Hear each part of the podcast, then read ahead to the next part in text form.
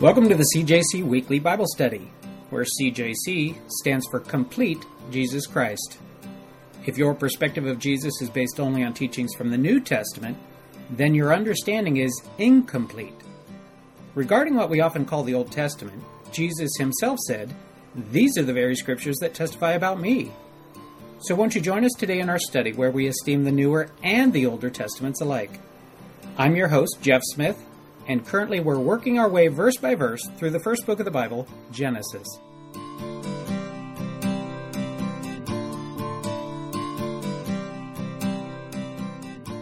Genesis chapter 8, verses 21, the second part of 21 through chapter 9, verse 7. Somebody mind reading verse 21. The Lord smelled the pleasing aroma and said in his heart, Never again will I curse the ground because of man, even though every inclination of his heart is evil from childhood. And never again will I destroy all living creatures as I have done. Excellent. Thank you, Dave. You remember in chapter 8, verse 20, then Noah built an altar to the Lord. You know, one of the first things that he does when he comes out of the ark, you would think that it would be to build a house. Instead, no, he builds an altar. He builds an altar to the Lord, and he ends up sacrificing. Verse 20 says there, Then Noah built an altar to the Lord and took of every clean animal and of every clean bird and offered burnt offerings on the altar. And we talked about the offerings, we talked about the offerer, we talked about things that we find here in those words that says it's clean animals, it's from a particular group or particular categories. And then we also found out that there were requirements upon the animal. You couldn't just pick a sheep. You couldn't just pick a goat or a bull. It had to be blemish free. It had to be perfect. It had to be impeccable. And then you also remember that we talked about the offerer, that the condition of the heart of the person who's making the offering makes a huge difference.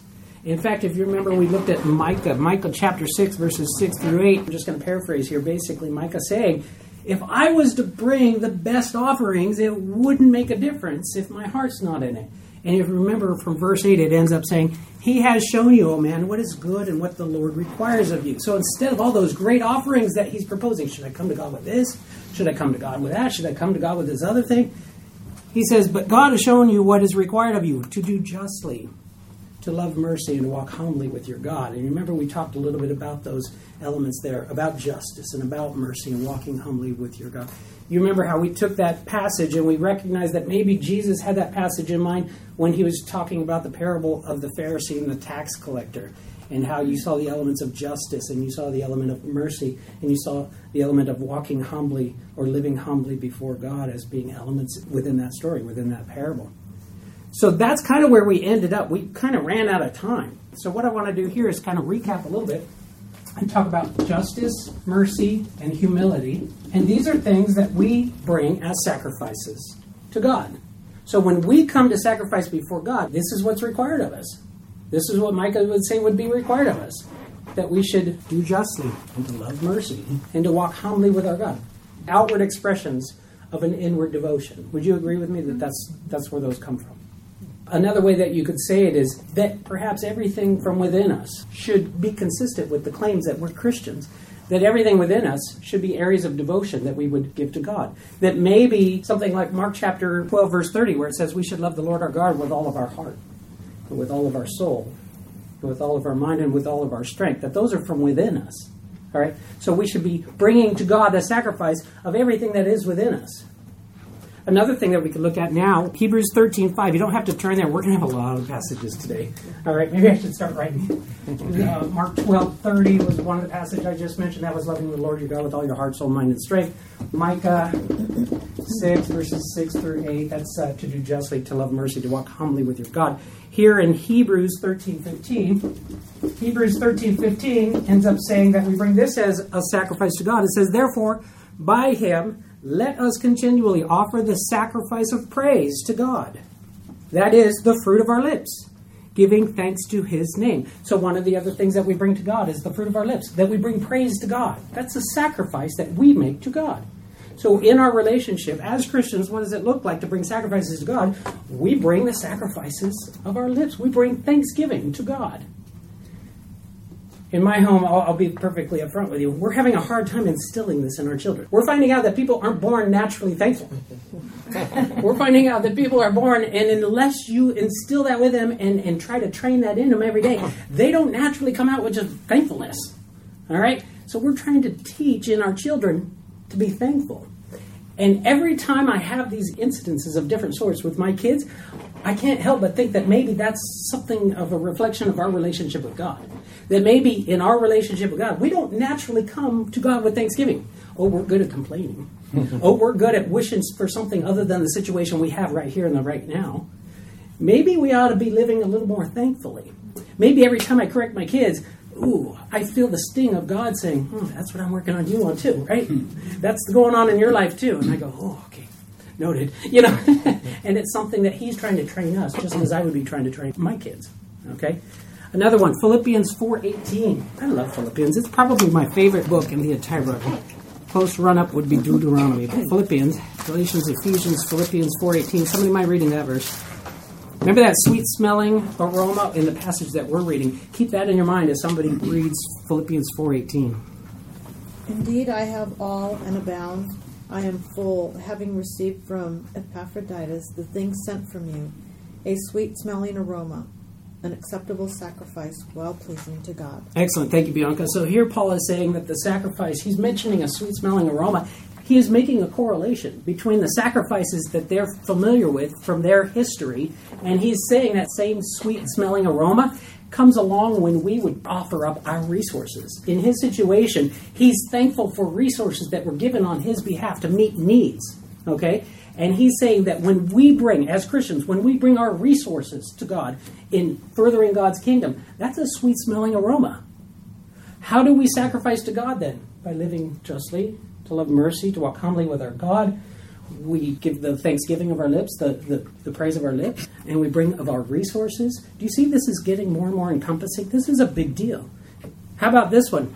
Romans 12, 1 and 2. Some of you might even have this memorized. If you don't, this is a great two verse passage to memorize. Somebody might reading verses 12, 1 and 2. Talking about sacrifices, what we bring as sacrifices to God. I beseech you, therefore, brethren, by the mercies of God, that you present your bodies a living sacrifice, wholly acceptable unto God, which is your reasonable service. And do not be conformed to this world, but be transformed by the renewing of your mind, that you may prove what is that good and acceptable and perfect will of God. Excellent. Thank you, Mike. What is the sacrifice we bring to God according to this passage? Our bodies. Our bodies. So let's, let's write a few of these here. So, according to this passage, we bring our bodies. According to the previous passage that we just looked at, it's our resources. According to the passage before that, it's our thanks.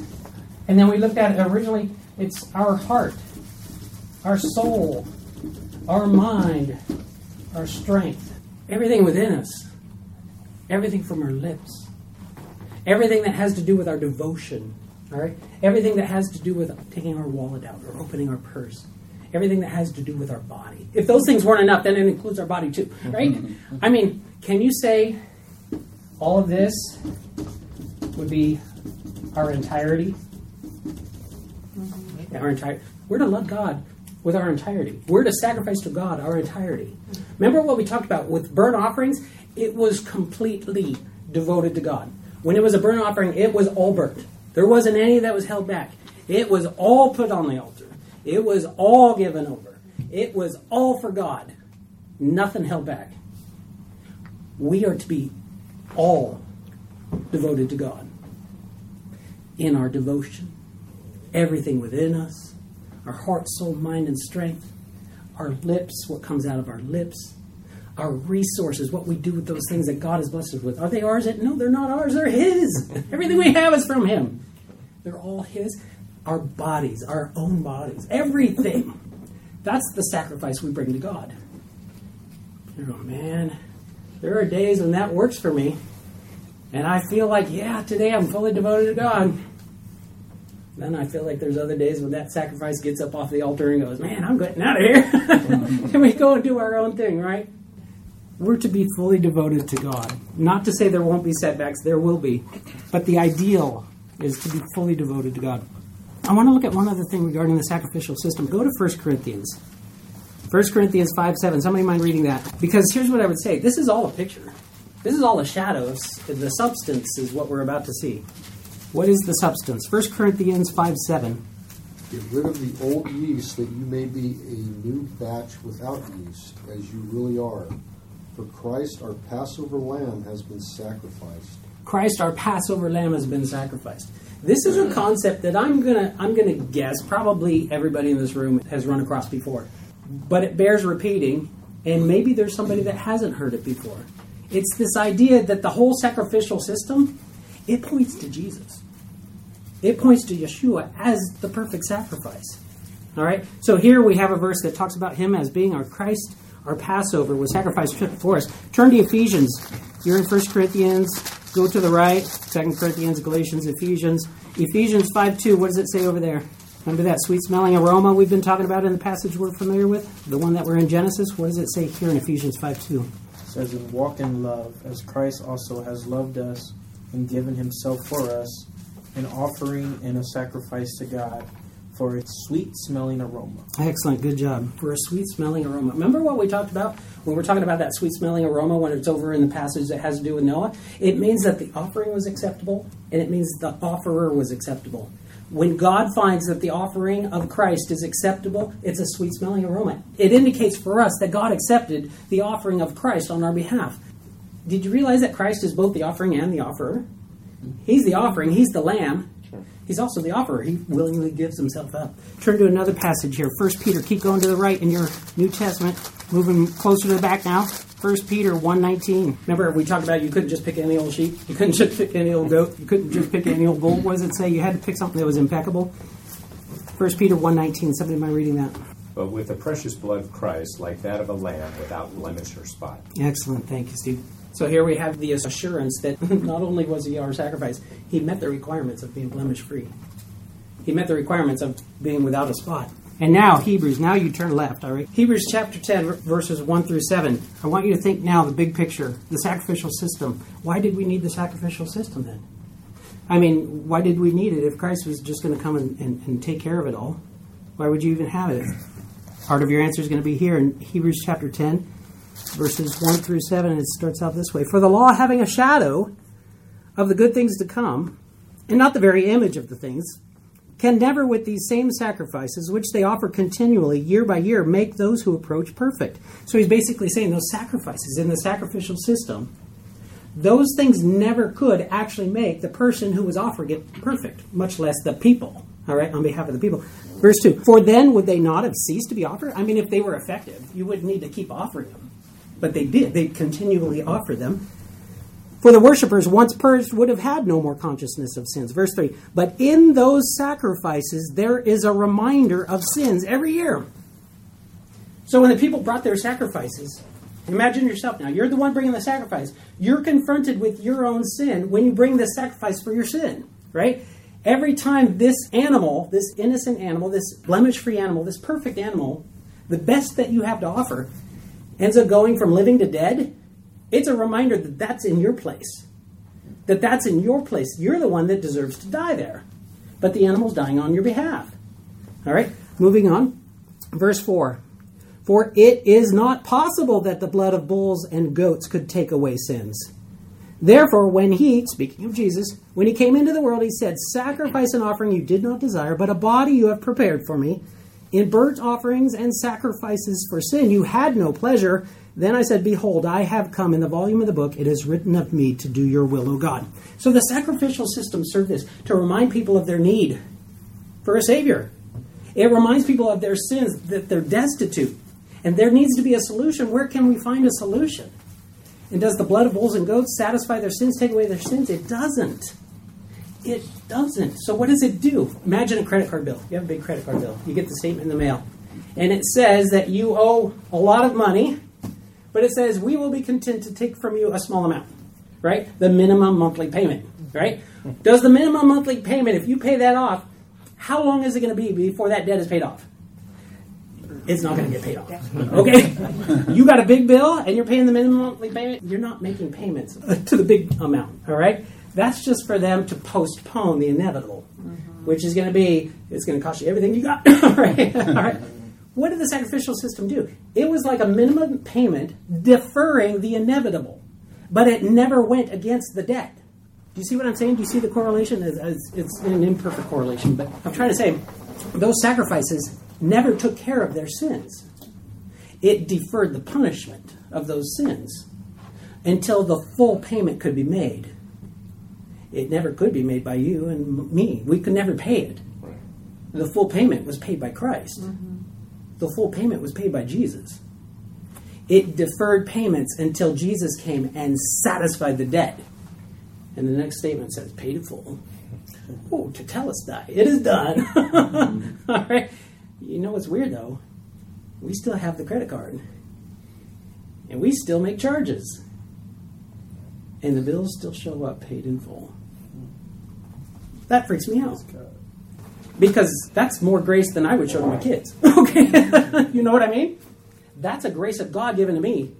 That my human nature would say, look, I paid your bill off, but from now on it's your responsibility. That's my human nature. That's the way I would treat my kids. God has a different relationship with us. And it's scary how much grace there is.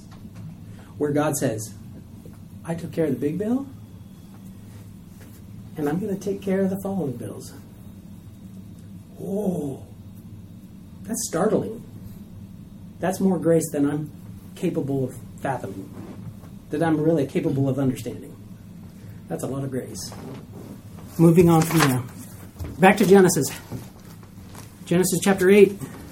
By the way, just so I can be extra clear, um, Paul says in Romans, then should I just keep on going on sinning? Hey, I got a credit card. Now I can just rack up the charges. He's got it all. No, no, no, no, no, no. That's not how we should be living. When we're devoted to God with our entirety, that's not the way we live. Okay? Just so I'm clear, just so we're all clear on that. All right, moving on then, chapter 8. And the Lord smelled, I'm sorry, verse 21. And the Lord smelled a soothing aroma. Then the Lord said in his heart, I will never again curse the ground for man's sake, although the imagination of man's heart is evil from his youth. Does that sound familiar? Turn to chapter 6, verse 5. What does chapter 6, verse 5 say? Lord saw the wickedness of man was great in the earth, and that every intention of the thoughts of his heart was only evil continually. Good job. Thank you, Ron. So the second half of that verse there, the thoughts of his heart was only evil continually. That was the condition of mankind before the flood. So God's going to take care of that condition of man, right? Is that is that what it says? Move here to chapter 8 then verse 21. And this is after the flood. And what does God say about the condition of man's heart? Hey, it's unchanged. The flood didn't change the condition of man's heart. He was evil before and he's evil after, and God's acknowledging it before they even had babies. He knows already that the condition of the heart has been unchanged. So was the flood a failure? Did God intend to change the condition of man's heart and went, oh, rats. You know, my, my forethought is only so far, you know, as if the flood happens and he goes, oh, man, I didn't realize it. I can only see a couple years out and, and the condition of man's heart is still evil and I wish I would have known that before I flooded the world. No! That's not the situation at all. God sees the beginning from the end. He knows everything that's going to happen in between. And he, he knows before the flood happens that the condition of man's heart is unchanged. What did he do with the flood? He addressed a worldwide wickedness problem. All right? We've got a lot of wickedness. We're going to wipe it clean and start afresh. But man's hearts are unchanged. The imagination of man's heart is evil from his youth, in, in verse 21 then. Verse 22 While the earth remains, seed time and harvest, and cold and heat, and winter and summer, and day and night shall not cease. Here, another picture of God's grace extended to us. He's giving grace in the form of these things right here that we see in verse 22 that there's seed time and harvest, that there's seasons. All right, there's cold and heat, there's winter and summer, there's day and night. These things are a given. God gives it to us. It's never going to always be winter. It's never going to be always hot summer. Oh, I know it feels that way in California, but you know what I mean. It's never going to be stuck. God has this cycle, this rhythm that's built in. You don't have to sacrifice your firstborn child for rain. Okay? God says, I'm going to take care of it. You don't have to make sacrifices to your pagan deity or to your false god in hoping for crops. God says, I've got these cycles in the design of what I'm going to be doing. All right? So, this idea of Mother Nature, Mother Earth, that has no place in the Bible. All right? I have some relatives up in Northern California. There's a, a retreat center that's near their house. And it, it was interesting. I drove by this retreat center, and it's called the Earth Goddess Retreat Center. the Earth Goddess Retreat Center. I can't help but go, that is so far off base. you know, that is. And then I end up running across this event, the Goddess Festival, coming up. Let me just read you some of the uh, attractions that they're going to. Join us for a blissful weekend filled with magic, sisterhood, and deep connection to the rhythms of the earth. Don't you just want to puke? Sorry. Once again, we gathered together in the coastal redwoods of California among the enchanted energies of Mother Nature. I'm sorry, there's no Mother Nature. That is in contrast to what the Bible would teach. All right, there's no Mother Nature. All right, but apparently they're going to spend $300 a person to go to this. For three days, we lived together in this sacred setting, partaking of powerful workshops, rituals, singing, drumming, dancing, and dynamic vitality of female focused intentional community. So apparently, I can't go. Um, guided by world renowned priestesses and leaders. Okay, I, I've read enough. All right. this whole idea of Mother Nature and Goddess Mother and uh, rub it off, rub it off, yeah. shake it off. okay. But when I read these words here in verse 22, while the earth remains, seed time and harvest, cold and heat, winter and summer, and day and night shall not cease. And I can't help but think of the Great is Thy Faithfulness. You know that hymn? That old hymn in, in verse 2. It says, Summer and winter, and springtime and harvest. Do you hear the similarity of words? Sun, moon, and stars in their courses above. I can't help but think of that song every time I run across that verse. It's, the words are just so similar there. All right, moving on. By the way, it doesn't say, when you read these verses, it doesn't say that the earth will never be destroyed again. Because you might be thinking, wait a minute, doesn't it say that the earth is going to be destroyed again? Mm-hmm. Yes, it does. So would that be in violation of what we got here? No, not necessarily. Here's why. Because if you look at the language, how does verse 22 start? It says, while the earth remains. God's not going to destroy the earth again as long as these cycles continue. But there will come a day when the cycles will cease and the earth will be destroyed again, not by a flood, but by fire. And if you read the description of what that looks like in 2 Peter chapter 3, verses 4 through 13, you find out that it involves the day of the Lord, which involves signs in the sun, the moon, and the stars. And you find out that the seed time and harvest is compromised because the signs that would show you that seed time and harvest are still around, those are all compromised in the day of the Lord. The day of the Lord coming upon the destruction of the earth, and you've got it by fire. Okay? So he's saying, basic, God's saying basically, I'm going to set this system up where you have this cycle of seed time and harvest, cold and heat, winter and summer, and day and night. And those things shall not cease, and you don't have to worry about the earth being destroyed either, as long as those things are in place. But there's coming a day when both will cease at the same time. When those will cease, then you also have the day of the Lord, and you have the destruction of the earth by fire, and a new heavens and new earth, as we find in the end of the book of Revelation. Obviously, a lot of material for another study. All right? But I commend that to you for, for further study. Chapter 9, verse 1. Chapter 9, verse 1. So God blessed Noah and his sons and said to them, Be fruitful and multiply and fill the earth. Be fruitful and multiply and fill the earth. Is this the first time we've seen this one? Be fruitful and multiply? No, it's come up before. Chapter 1, verse 28 ends up having one of the places that we saw that. Be fruitful and multiply and fill the earth. However, there is a difference. When you look at 128 and 9 1, what's the difference? Does anybody see the difference? Subdue it. Good. Subdue and rule or have dominion. They are not in 9 1. Mm-hmm. What are they replaced with in 9 1? It actually shows up in verse 2 fear and dread. So the relationship that mankind had with the animal kingdom in 128 was that mankind had to subdue and rule over. It was almost like there was a cooperative, maybe a, a somewhat cooperative relationship between mankind and the animal kingdom, with man being the head of and here you find a different situation. That if there was any cooperation that might be implied in chapter 128, in chapter 1, verse 28, it, it, that's not the case anymore. The animals are not involved in being cooperative anymore. that there's a fear and dread. Okay? That there's a fear and dread. Verse 2 And the fear of you and the dread of you shall be on every beast of the earth, on every bird of the air, on all that move on the earth, and all the fish of the sea. They are given into your hand. I did read in some of the commentators that they said that if you remember from the curse on the ground, right? Chapter 3, verse 17, when the ground was cursed, when Adam and Eve decided to sin and we're all paying the price for it. And remember how it was that they were to tend the garden before, but then it was like it's going to be hard for you to get food from the ground anymore, right? Mm-hmm. And that one of the things that we're going to see in this area is that God opens up the opportunity. He blesses the opportunity for them to be able to partake and eat of meat, okay? Which we didn't see prior to this. And so some of the commentators have this argument whether or not they were allowed to eat meat before. It doesn't say that they were, but some would say, well, it doesn't say that they were. right? But one of the things that they point out is that perhaps because the earth was unwilling to produce food in the form of plants without a lot of hard work, that you had among you in your society lazy people who would rather take by violence the food that you've been tilling the ground for. And that maybe some of the violence that was in the situation prior to the flood and that gave rise to the flood was a situation where people were willing to engage in violence and kill one another rather than work for food. Can we see that possibly being a situation that might happen nowadays? I mean, if you think about it, food's pretty easy to get right now. Pretty easy to get. But what happens? What hap- we live in California. What happens if there's an earthquake? And it's now your grocery store can't get the trucks to give food to the grocery store for you to just go and you know pay three dollars for your loaf of bread and four dollars for your gallon of milk, and people start to get hungry. Could you imagine maybe a scenario where it might lead to some violence? Yeah, that could easily happen.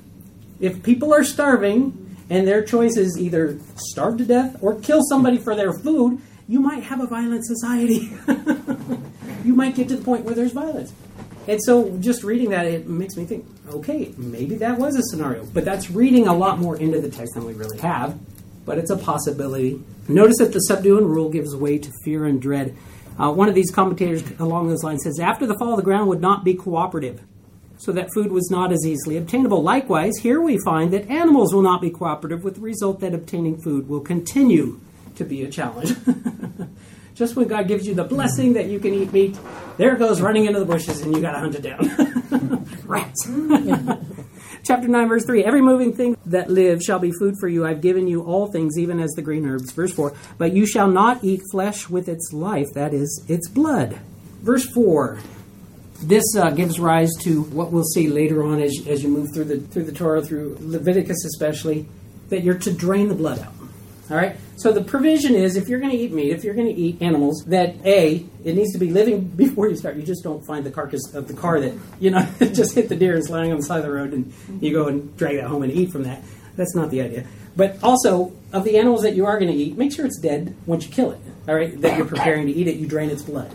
All right. This ends up becoming a lot bigger of an issue than you might expect. The idea of blood. We hear that and we go, "Oh, gross, blood." Ooh, you know, that's yucky. All right. That's what my little girls would say. That's yucky. But you end up finding that the blood becomes a big deal. Not just here, but you find it as you move through the Torah, as you move through Leviticus especially, that the blood becomes a big deal. And in fact, Jesus didn't need to talk about it, but he ends up talking about blood a lot. Blood becomes this almost mystical element as you move through the Bible. In this area right here, this is foreshadowing what we would have later. If you were to bring a sacrifice, you were to drain the blood. The idea was that the blood was a life force. In fact, turn to Deuteronomy chapter 12, verses 23 through 25. Deuteronomy 12, 23 through 25. Somebody mind reading that? Only be sure that you do not eat the blood, for the blood is the life. You may not eat the life with the meat. You shall not eat it. You shall pour it on the earth like water. You shall not eat it, that it may go well with you and your children after you, when you do what is right in the sight of the Lord. And this is just one passage of many that talk about draining the blood, pouring the blood out. Some of the commentators said that basically this provided an opportunity for the person who's about to partake in the food that God has sanctioned that they can partake in. It provides them the opportunity to be thankful. All right? That pouring out something was a way of devoting it to God. Because if you're in a desert and somebody gives you a canteen of water, it does you good if you drink it. Who does it do good if you pour it into the sand and it sinks in the sand? Nobody. But it, so it was a way to devote something to God. You pour out the blood, it does nobody any good. Not that you want blood for anything anyway, but you pour out the blood, you're devoting it to God, you're giving it over to God. And you're also, because it's a lifeblood, you're returning to God the life that He gave to that animal that He now sanctions you to be eating from. Moving on with that idea in mind, then, go to Leviticus. Leviticus is left of Deuteronomy, all right? Leviticus is the third of the five books. Leviticus chapter 17, verses 11 through 14. Somebody mind reading that? For the life of the flesh is in the blood, and I have given it to you upon the altar to make atonement for your souls. For it is the blood that makes atonement for the soul. Therefore I said to the children of Israel, No one among you shall eat blood, nor shall any stranger who dwells among you eat blood.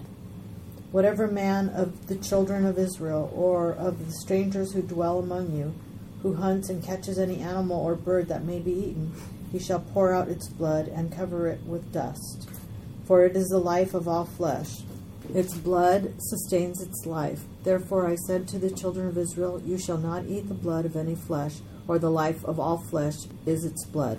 Whoever eats it shall be cut off. Excellent. Thank you, Bianca. Now turn to your New Testament, Matthew. Turn to Matthew 26. Again, we read that and we, in our Western modern thinking, go, that really seems to be an overemphasis on blood. Why do we need that? It might be the tendency that we would look at and I go, really, can we move on to a different topic? Do we have to be focusing on the blood so much? Right? Turn to Matthew 26, verses 27, 28, and 29. Somebody mind reading this? And he took a cup, and when he had given thanks, he gave it to them, saying, Drink of it, all of you, for this is my blood of the covenant, which is poured out for many for the forgiveness of sins.